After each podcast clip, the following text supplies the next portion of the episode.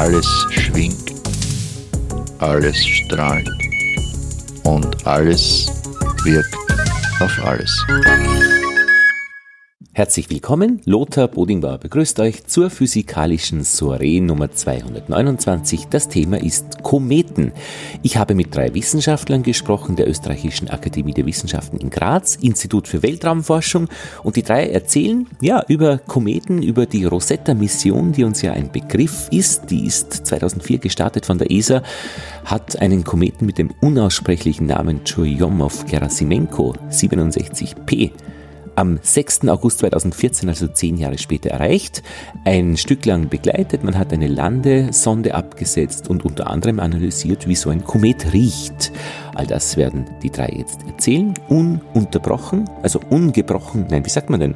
Nicht durch Fragen unterbrochen. Wir sprechen also jetzt gleich zu Beginn Wolfgang Baum-Johann, dann Günter Kagel und Marc Bentley. Und dann noch einmal Wolfgang Baum-Johann. Fünfmal fünf Minuten Director's Cut.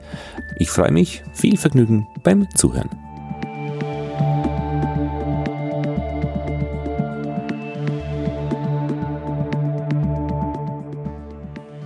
Glaube, die meisten Leute kennen den Begriff Komet. Die wissen, ein Komet hat einen Schweif. Aber viele wissen zum Beispiel nicht, dass jeder Komet während eines großen Zeitraums seines Lebens gar keinen Schweif hat. Dann ist er nämlich einfach nur ein schmutziger Schneeball. Der Schweif wird eigentlich dann erst entwickelt, wenn ein Komet in die Sonnennähe gerät. Das tun gar nicht alle, denn es gibt ganz, ganz viele, die da draußen noch im Kuiperbelt in der Ortschen Wolke sind, also ganz, ganz weit draußen am Rande des Sonnensystems. Aber ab und zu gibt es eben welche, die eingelenkt werden, die reinkommen durch so kleine Störungen im Schwerefeld, weil da gerade irgendwas vorbeifliegt. Etliche davon werden auch vom Jupiter dann eingefangen und geraten dann auf eine Bahn, die so zwischen Jupiter und irgendwas Mars, Erde oder Sonnennähe verläuft. Und wenn sie so praktisch, naja, sagen wir mal, sich der Marsbahn annähern, dann hat die Sonne genügend Licht, um eben dieses Eis, aus dem er schwerpunktmäßig besteht, Eis, das mit viel Staub vermischt ist, zu erwärmen. Und dann gibt es Gasausbrüche und dann gibt es einen Kometenschweif. Der zieht also dann praktisch nur eine Staubwolke, Gas-Staubwolke hinter sich her. Die wird beleuchtet vom Sonnenlicht und die kann man dann auch sehen, wenn es sich um einen großen Kometen handelt. Es gibt übrigens noch eine interessante Geschichte. Ein Komet hat immer zwei Schweife. Der eine Schweif ist wirklich Staub und Gas, so wie es auch auf der Erdoberfläche ist. Der Schweif geht einfach hinter der Kometenbahn her. Und dann gibt's noch einen zweiten Schweif, den hat man erst so in den 50er Jahren des letzten Jahrhunderts entdeckt. Der ist meist etwas schwächer und der geht in eine andere Richtung. Und da hat man dann rausgefunden, naja, warum geht denn der in eine andere Richtung? Und da gab es einen deutschen Astrophysiker namens Biermann, der hat dann gesagt, naja, das muss wohl damit zusammenhängen, dass auch die Sonne geladene Teilchen immer abstrahlt. Heute weiß man das, das ist das Weltraumwetter. Manchmal kommen da so ganz große Plasma-Blobs praktisch an und dann gewittert's in der ganz, ganz oberen Atmosphäre und manchmal fällt dann GPS, funktioniert nicht mehr ganz so und so weiter. Aber erst stößt der Komet also ganz normale Teilchen, ganz normale Gase aus. Und wenn die dann vom Sonnenlicht, vom UV-Licht bestrahlt werden, dann können Elektronen rausgeschlagen werden, dann hat man geladene Teilchen, wenn da ganz viele davon da sind, nennt man das ein Plasma. Und der muss dann mit dem Sonnenwindplasma interagieren. Und dadurch hat man wirklich den Sonnenwind vorhergesagt, den man dann erst 10, 15 Jahre später wirklich mit Teilchendetektoren auf Satelliten gemessen hat. Wie gesagt, es gibt eben den einen Schweif, der so entlang der Kometenbahn verläuft und einen zweiten, der einfach von der Sonne weggerichtet ist. Und der geht deswegen von der Sonne weg, weil auch die Sonne ein Plasma ausstößt, den sogenannten Sonnenwind, der praktisch immer von der Sonne abgeblasen wird. Wer sich heute für Kometen interessiert, das sind eigentlich drei Gruppen von Forschern. Es gibt so drei große Fragen. Die erste Gruppe ist die, die sich schon eben vor 70, 80 Jahren dafür interessiert hat, nämlich die schaut, wie wie wechselwirkt das Plasma, das der Komet ausstößt, mit dem Plasma des Sonnenwindes. Das sind also die Weltraumplasmaphysiker. Die zweite Gruppe sind die Leute, die wissen wollen, wie denn das Sonnensystem entstanden sind, wie die Planeten entstanden sind, wie Monde entstanden sind. Denn eigentlich sind Kometen praktisch so Überbleibsel aus der Entstehungsgeschichte des Sonnensystems. Am Anfang war das Sonnensystem, da gab es schon die Sonne, die wurde zuerst gebildet, die war schon mittendrin und rundherum gab es eine ganz, ganz große, staubige Scheibe mit viel Gas und Material drin. Und daraus wurden dann die Planeten gebildet, wie zum Beispiel die Erde oder auch der Jupiter. Und was dann so übergeblieben ist, insbesondere am Rand, wo dann nicht mehr so viel passierte, daraus wurden letztendlich dann Kometen gemacht. Es gibt immer noch Staub, der übergeblieben ist, aber eines von dem Staub hat sich zusammengebacken und das sind dann Kometen geworden. Und wenn man jetzt einen Kometen untersucht und den Staub in diesem Kometen untersucht, dann findet man praktisch die Urmaterie in unserem Sonnensystem, aus dem also Planeten, Monde und letztendlich auch wir gebacken wurden. Die dritte Gruppe ist die, die jetzt schaut, gibt es denn in den Kometen irgendwas, was die Erde eigentlich auch wirklich beeinflusst. Gibt es auf den Kometen Lebensbausteine? Lebensbausteine in der Hinsicht, dass man eben schon in vielleicht in dieser Urmaterie oder in den viereinhalb Milliarden Jahren sich organische Verbindungen gebildet haben, die über, sagen wir mal, die einfachste CO2 oder sowas hinausgeht. Und wie kam denn das Wasser auf die Erde? Die Erde war ja in ihrer Ursprungsform mal ein ziemlich glühender Ball, also als sie gebildet wurde und als dann die Erde vor vier Milliarden Jahren oder noch ein bisschen mehr mit irgendeinem großen anderen Körper im Sonnensystem zusammengestoßen ist. Das war zur Bildung des Sonnensystems der Jugendzeit, wo alles noch sehr turbulent war. Da wurde der Mond dann gebildet und die Erde. Und da musste sich natürlich auch die Erde fast flüssig gewesen sein in vielen Schichten. Und da sagt man immer, naja, da müsste eigentlich alles Wasser verdampft worden sein. Und eine Idee ist jetzt, naja, die Kometen, das weiß man, da ist Eis drin, das weiß man jetzt schon eine ganze Zeit.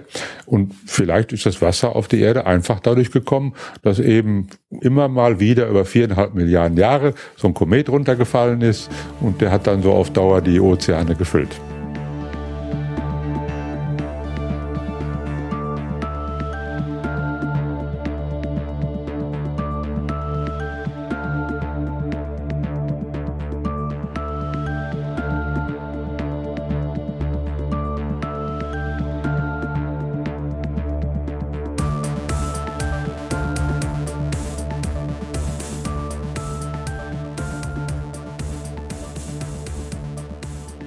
Komet ist eine von den beiden Sorten von relativ kleinen Körpern im Sonnensystem. Es gibt die Asteroiden und es gibt die Kometen. Der Unterschied zwischen beiden ist, ein Asteroid ist immer praktisch ein Felsbrocken. Kann mehrere Meter betragen, kann etliche Kilometer Durchmesser haben.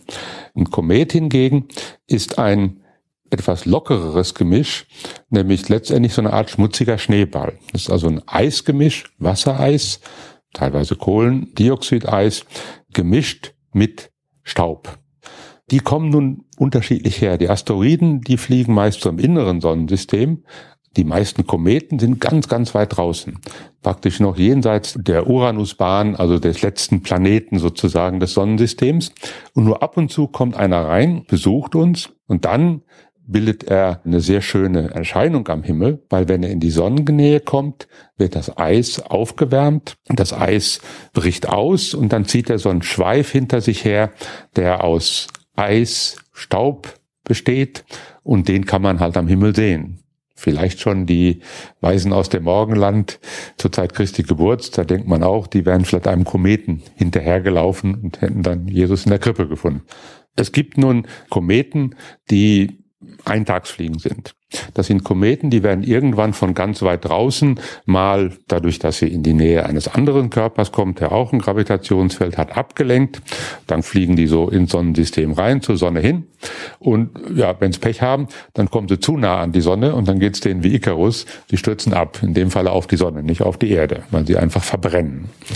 Es gibt andere Kometen, die eben auf dieser Bahn einwärts plötzlich in die Nähe des Jupiters kommen. Und die werden dann vom Jupiter abgelenkt, vom Jupiter eingefangen und kommen dann auf eine Bahn, die zwischen Jupiter und der Sonne praktisch rumfliegt. Und das ist natürlich eine kürzere Entfernung. Das heißt, diesen Trip kann man so in etlichen 10, 20, 100 Jahren und so weiter machen. Das sind die periodischen Kometen. Und wenn sie eben groß genug sind, dann verlieren sie bei ihrem Umlauf um die Sonne immer nur ein bisschen Material und können dann eben lange wiederkommen. Also ich glaube, der bekannteste ist der Hellische Komet. Der ist sehr hell und die, die schon ein bisschen älter sind, haben ihn vielleicht im Jahre 1986 sehen können. Das war sozusagen sein letzter Besuch. Jetzt muss man 76 dazuzählen, dann kann man sich überlegen, ob man ihn auch beim nächsten Mal sieht oder beim nächsten Mal zum ersten Mal sieht. Alle Kometen haben Namen. Manche sind halt nicht so schön wie Halley. Es gibt also einen anderen Kometen, Churyumov, Geramisenko, der ist etwas schlechter auszusprechen. Der Grund ist, dass die meisten Kometen nach ihrem Entdecker genannt werden. Es gibt also eine Menge, und das sind auch viele also Berufsastronomen, auch viele Amateurastronomen, die so einen Kometen, gerade wenn er vielleicht zum ersten Mal kommt oder wenn er eine ganz lange Umlaufbahn hat, nicht so hell ist und man ihn zum ersten Mal sieht, den entdecken. Das wird dann gemeldet und in meisten Fällen wird der Komet dann nach diesen Entdeckern benannt. Man kann nun Kometen mit Bodenteleskopen beobachten, aber dann kann man nicht so ganz viel rausfinden. Das heißt, was man dann gemacht hat schon, ist, man nimmt einen Satelliten, tut ein paar Instrumente drauf, Messgeräte drauf und fliegt hin. Zum ersten Mal hat man das gemacht im letzten Jahrhundert, als der Hellische Komet der Erde ziemlich nahe kam. Und jetzt hat man vor ein paar Jahren noch einen weiteren Satelliten losgeschickt. Das war im Jahre 2004. Das war die Rosetta-Raumsonde, die jetzt noch viel bessere Messgeräte hatte und die den Kometen Churyumov-Geramisenko besucht hat. Dort sogar ein Landegerät abgesetzt hat und in den vergangenen zwei Jahren ganz viele Messungen gemacht hat.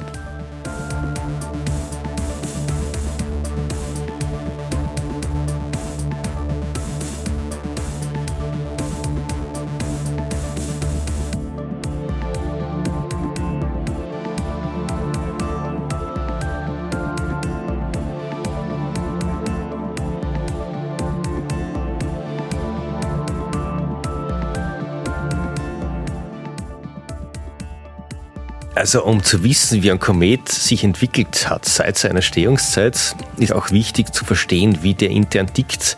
Was treibt ihn an, was treibt sein Uhrwerk an? Und bei Kometen ist es eben hauptsächlich die Sonne. Und daraus kann man erst schließen, wie sich der verändert hat, wie sich das Material auch verändert hat im Laufe der Zeit. Also die Rosetta-Mission ist eine europäische Mission, die gebaut wurde, um einen Kometen aus der Nähe zu untersuchen und ihn auch längere Zeit zu begleiten. Es gibt jetzt mehrere Missionen, die Kometen gesehen haben, aber das waren immer ganz kurze Vorbeiflüge. Innerhalb von Stunden war das vorbei. Die Rosetta-Mission wurde eben konzipiert, um einen Kometen über längere Zeit zu begleiten. In dem Fall wurde eben der Komet Churyumov-Gerasimenko ausgewählt. Äh, aus dem Grund, weil er eben von seiner Bahn nah genug an die Sonne kommt und auch damit nah genug an die Erde kommt, dass er überhaupt erreichbar ist. Weil selbst mit der stärksten Rakete, die wir in Europa haben oder weltweit haben, mit der Ariane 5, kann man diesen Kometen nicht direkt anfliegen, sondern es hat eben zehn Jahre gedauert, wo man sich wirklich langsam an die Bahn annähern musste, weil man auch zur gleichen Zeit am gleichen Ort mit der gleichen Geschwindigkeit äh, fliegen musste, um hier überhaupt eine, eine längerfristige Annäherung machen zu können. Das Besondere an Rosetta ist eben, dass sie wirklich zwei Jahre Zeit hatte, einen Kometen aus nächster Nähe zu beobachten, Aktivitäten zu sehen, Staub, der vom Kometen weggeht, zu beobachten und auch das generelle Verhalten aus nächster Nähe zu untersuchen.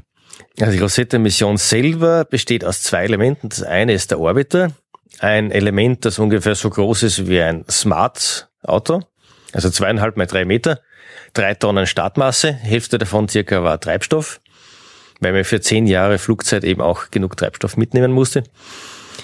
Und das zweite Element war eine Landesonde der viele Länder, der eben dann nach der Ankunft, nachdem man den Kometen das erste Mal erkundet hat, äh, gezielt auf die Oberfläche abgesetzt wurde, um eben hier an der Oberfläche direkt Messungen zu machen.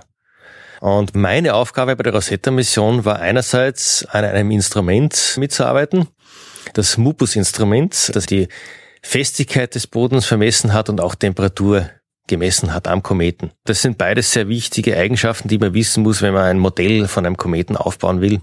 weil es ihm hier um den Energiehaushalt und auch generell um den inneren Aufbau geht. Alle geologischen Features auf dem Kometen sind nach irgendwelchen ägyptischen, altägyptischen Gottheiten oder Mythologien benannt. Das hat sich von Rosetta abgeleitet. Rosetta ist eben in Analogie zum Stein von Rosetta, der uns die Geschichte des alten Ägyptens wieder nachgebracht hat, nachdem er die Hieroglyphen wieder entziffern konnte, ist eben die Rosetta-Mission der ESA der Schlüssel zur alten Geschichte des Sonnensystems. Und jetzt, dadurch, dass man wirklich an der Oberfläche gelandet ist, konnte man sehen, Komet ist eben keine glatte Billardkugel, sondern hier herrscht eine starke Zerklüftung. Es sind Aktivitäten da, die die Landschaft innerhalb von Stunden verändern können. Und all das muss man berücksichtigen. Die Umlaufbahn des Kometen äh, ist circa sechseinhalb Jahre. In der Zeit bewegt er sich eben von jenseits der Jupiterbahn bis eben fast in die Nähe der Erde. Also er kommt nicht bis zur Erdbahn, sondern bleibt zwischen Erde und Mars. Und der Komet selber rotiert circa mit zwölfeinhalb Stunden also ein Tag am Kometen ist deutlich kürzer als auf der Erde. Wobei man hier aber auch sagen muss, dass eben in Sonnennähe beobachtet wurde, dass eben bedingt durch die Aktivität, durch das ganze Gas, das aufströmt, sich der Tag um circa 40 Minuten verkürzt hat. Das heißt, der dreht sich immer schneller und schneller. Und es gibt auch Kometen, die deswegen mechanisch auseinanderbrechen können. Bei der Landung selber hat man Temperaturen bis zu minus 160 Grad gemessen der, an der endgültigen Landestelle gab es dann Temperaturen von minus 150 bis minus 100 Grad. Ich habe hier übrigens eine Postkarte, wo ein künstlerisch gemaltes Bild von Kometen drauf ist. Aber das Besondere an dieser Karte ist, dass eben hier in die Oberfläche Geruchselemente eingebaut sind, die eben genau diese Zusammensetzung hat, wie man das an der Kometenoberfläche gemessen hat. Also Komet gast ja sehr viele verschiedene Substanzen aus. Nicht alle davon riechen gut. Also man sagt gemeinhin, ein Komet riecht wie eine Mischung zwischen Pferdestall und faulen Eiern. Und das Bild zeigt eine künstlerische Darstellung von Kometen, weil eben die Rosetta-Mission auch sehr starke künstlerische Elemente beinhaltet hat, weil die ESA gezielt auch Künstler eingeladen hat, sich mit dieser Wissenschaft zu beschäftigen. Und das Besondere an dem Bild selber ist, dass die Künstlerin äh, dieses Bild auch mit Wassermischung gemalt hat, in derselben Isotopenhäufigkeit, wie das auch am Kometen gemessen wurde. Und das ist deutlich anders wie das Wasser hier auf der Erde.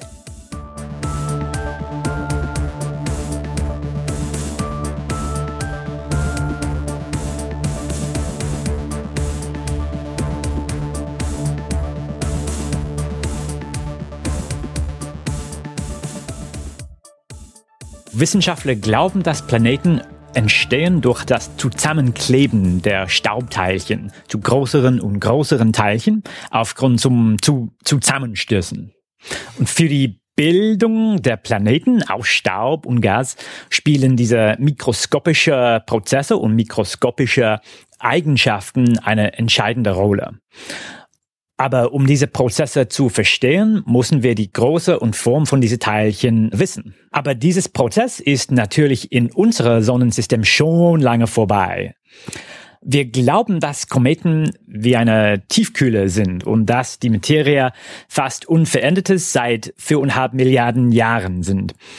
Darum sind wir mit Rosetta zu einem Kometen geflogen, um fast unverändertes Materie zu untersuchen.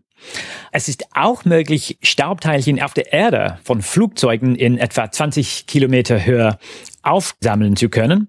Und wir glauben, dass ein Teil davon von Kometen kommen. Also man kann Kometenmaterie auf der Erde finden.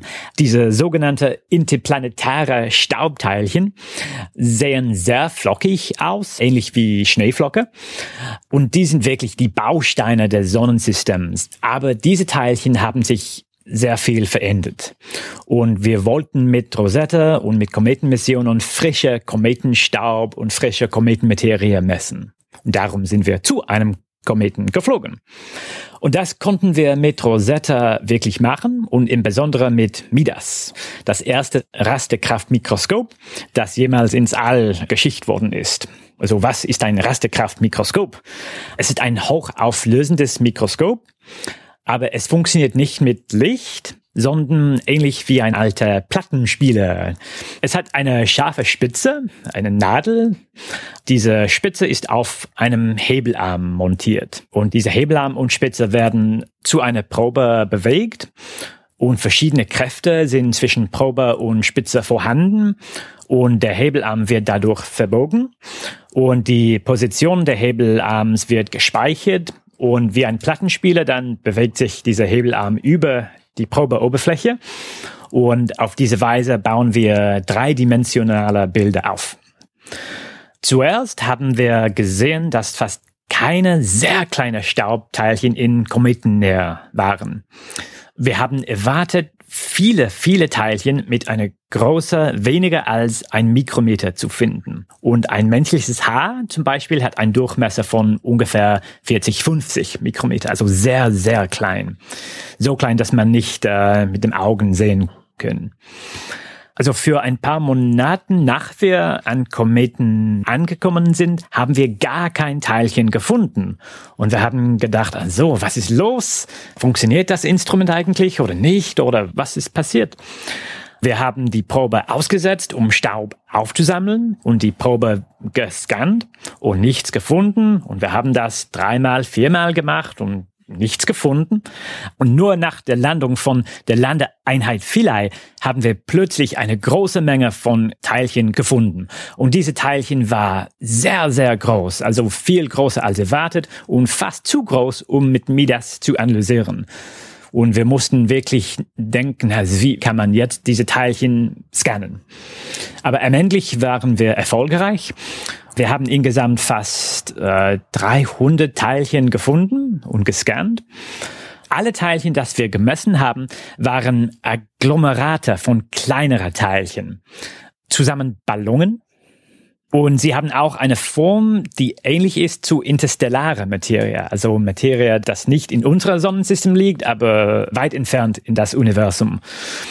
Also insgesamt haben wir ein paar hundert oder vielleicht fast 300 Teilchen gescannt und die meisten sind kompakter Zusammenballungen. Aber eins war sehr interessant und dieses Teilchen ist sehr porös, sehr flockig und es kann sein, dass dieses Teilchen ein überlebendes Teilchen von der Geburt unseres Sonnensystems ist. Also sehr, sehr alt und fast unverändert. Woraus es besteht, könnten wir nicht messen, aber andere Instrumenten an Bord von Rosetta haben uns gezeigt, dass die Teilchen von vielen Mineralien, die wir auch auf der Erde finden können, besteht. Also es ist nicht so komisches Material. Also bis jetzt haben wir nur ein kleines Teil von den Daten, die wir angesammelt haben, gut ausgewertet. Und wir hoffen, dass wir für Jahre damit beschäftigt sein werden. Also persönlich finde ich alles sehr interessant. Ich wollte verstehen, wie unser Sonnensystem, wie die Planeten für uns entstanden sind. Und ich finde das Technik auch sehr interessant. Also wie kann man ein Instrument bilden, ja, ins All zu schicken und es muss auf äh, ein Rocket fliegen und es muss noch nach zehn Jahren funktionieren. Und ich finde alles insgesamt super, dass man das machen kann und dass wir die Geschichte von der Menschheit und von das Universum wie ein Puzzle zusammenbauen kann alle Leute, fast alles auf der Erde ist ursprünglich aus Sternenstaub gebaut. Und über der Forschung von Kometenstaub kann man auch etwas sagen, vielleicht über wie das Leben auf der Erde entstanden ist und wie die Planeten entstanden sind. Und äh, ja, darum finde ich alles sehr interessant.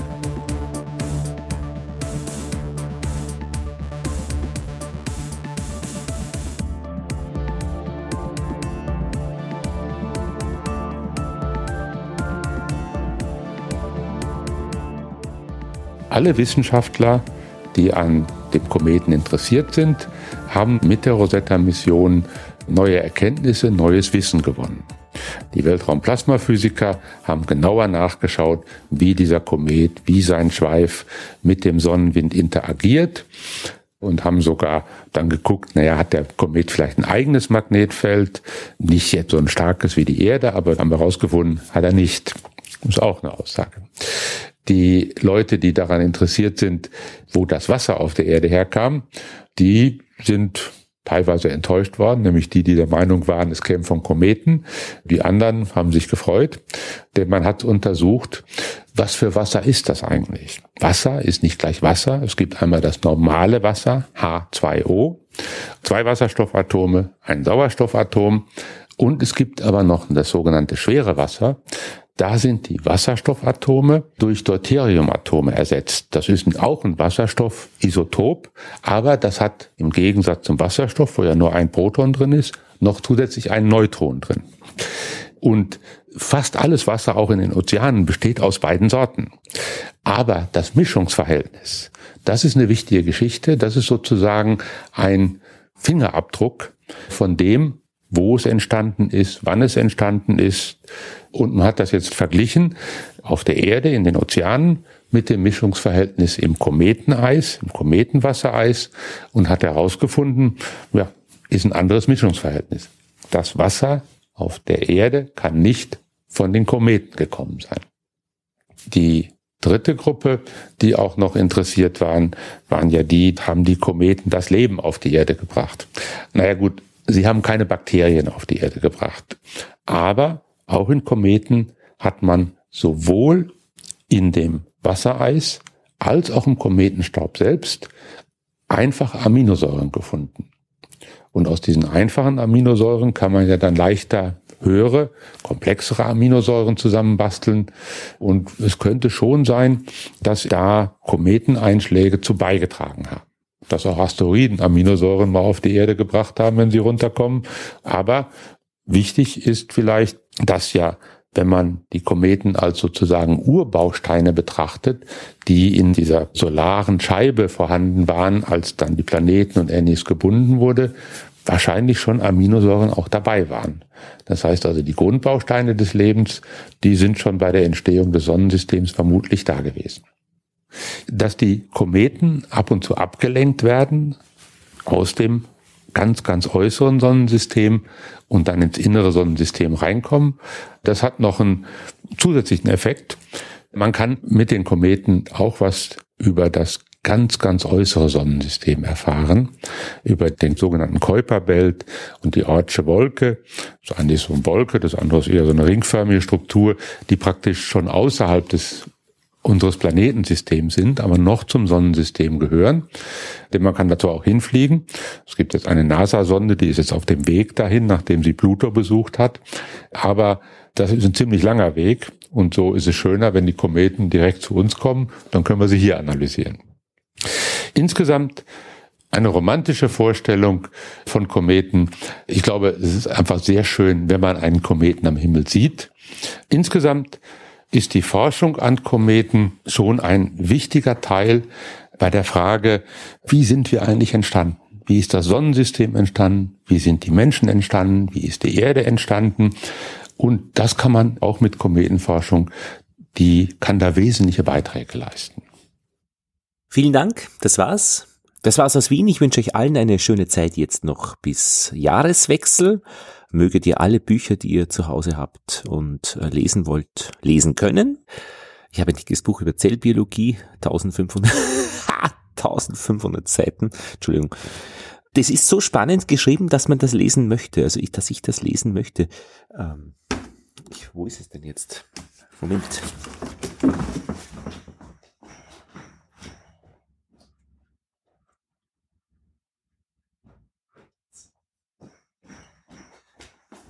Da. Alberts Molekularbiologie der Zelle. Und Florian, einer der Hörer der physikalischen Soiree, hat äh, getwittert, Alberts, wow! Das heißt, das dürfte auch, der dürfte, oder der Herausgeber dürfte ein Begriff sein, nämlich wirklich für spannende, ähm, ich weiß nicht, das, wenn man das liest, das ist so, so, so, oh, äh, einfach da werden Zusammenhänge dargestellt, die, die, das dürfte die Kunst des Buchschreibens sein. Also ich weiß es nicht. Ich kann es leider noch nicht genau besser beschreiben. Wunderbar. Ich freue mich. Ja, Dankeschön, das war's. Lothar Bodingbauer verabschiedet sich.